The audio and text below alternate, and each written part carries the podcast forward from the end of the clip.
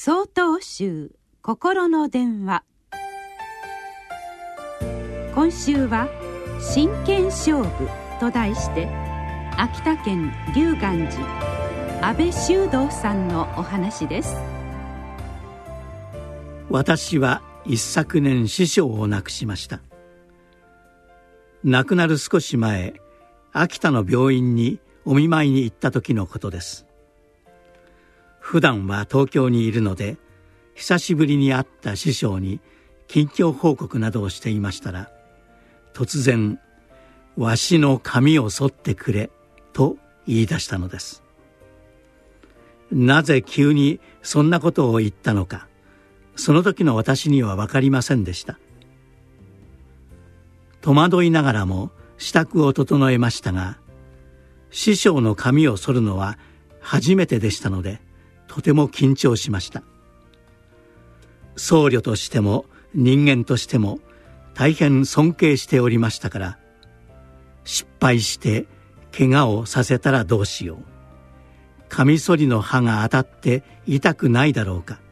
でもなんとかきれいに剃らなければなどと思いが頭を駆け巡りました。しかしいざ心を決めて髪を剃り出すと病室のベッドの上には2人だけの空間ができ真剣に向き合っている特別な感覚を覚えました。一期一会という言葉があります。今出会っているこの時はもう二度と巡ってこない一度きりのものである。だから精一杯相手に接しなさい。という意味の言葉です。髪を剃りながら師匠は私の将来について相談に乗ってくれました。今思えばあの時わしの髪を剃ってくれと言ったのは私と真剣に向き合うことでしっかりと私の心に寄り添うためだったのだと思います。亡くなった後も師匠は心の中にいて今でも辛い時に私を支えてくれています。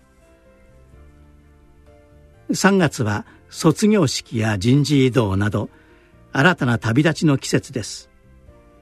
この季節何か寂しい気持ちになる人も多いことでしょう。しかし旅立つ前にぜひ友人や同僚たちと真剣に向き合う機会を持ってみてはいかがでしょうか。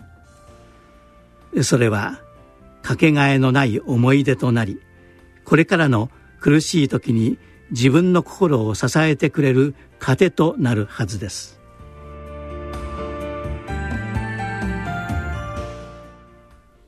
3月19日よりお話が変わります。